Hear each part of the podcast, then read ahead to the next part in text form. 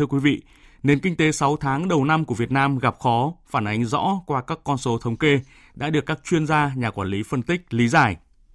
Một trong những giải pháp thúc đẩy tăng trưởng của cả năm nay để đạt được kết quả theo kịch bản cao, sắp xỉ mức mục tiêu mà chính phủ đề ra là 6,5% trong năm nay, đó là kích cầu tiêu dùng trong nước.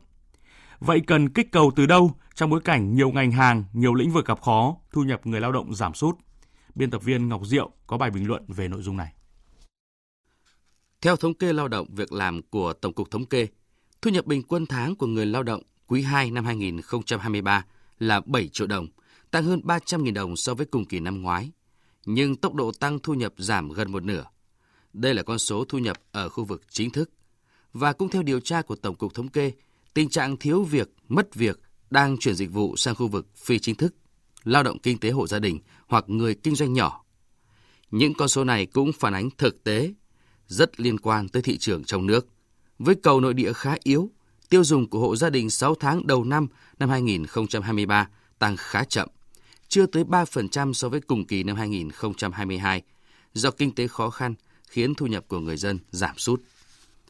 Một vòng luẩn quẩn khi kinh tế khó khăn, thu nhập giảm sút, người dân hạn chế chi tiêu, sử dụng dịch vụ. Doanh nghiệp không bán được hàng hoặc tiêu thụ chậm, làm ăn không có lãi, không đủ chi trả lương cho người lao động, thu hẹp sản xuất hoặc ngừng hoạt động.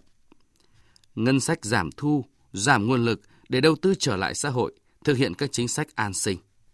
Để nền kinh tế tránh rơi vào vòng luẩn quẩn này, chính phủ đã và đang nỗ lực với nhiều giải pháp.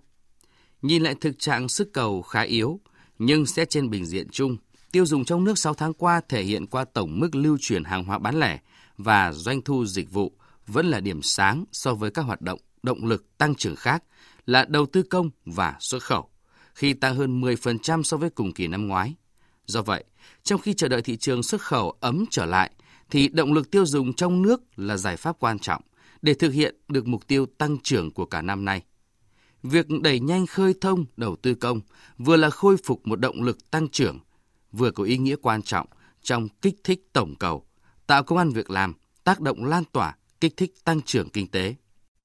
Để kích cầu thị trường, với các thành tố từ nhà sản xuất hàng hóa, cung cấp dịch vụ tới người tiêu dùng cuối cùng, cần những chính sách tác động vào mỗi thành tố trong thị trường. Những chính sách được chính phủ áp dụng thời gian qua như giảm thuế, phí, các gói hỗ trợ phục hồi kinh tế thông qua chính sách tiền tệ, tài khóa, chính là những chính sách kích cầu thị trường. Tuy nhiên, liều lượng và thời gian, đối tượng áp dụng thì cũng còn những hạn chế như đã được chỉ ra qua các hội nghị, hội thảo và qua thảo luận của Quốc hội trên nghị trường. Những bài học được rút ra thể hiện có sự chỉ đạo quyết liệt của chính phủ triển khai các giải pháp tháo gỡ khó khăn cho nền kinh tế.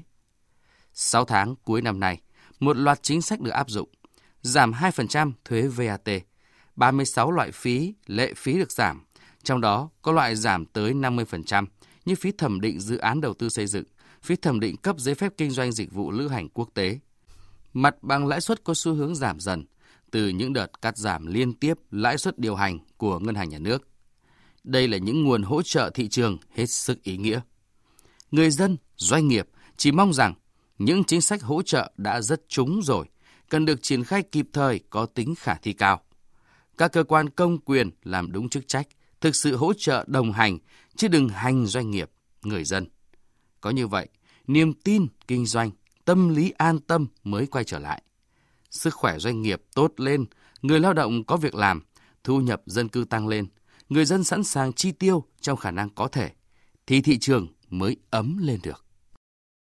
Quý vị và các bạn vừa nghe bình luận nhan đề Kích cầu tiêu dùng từ đâu?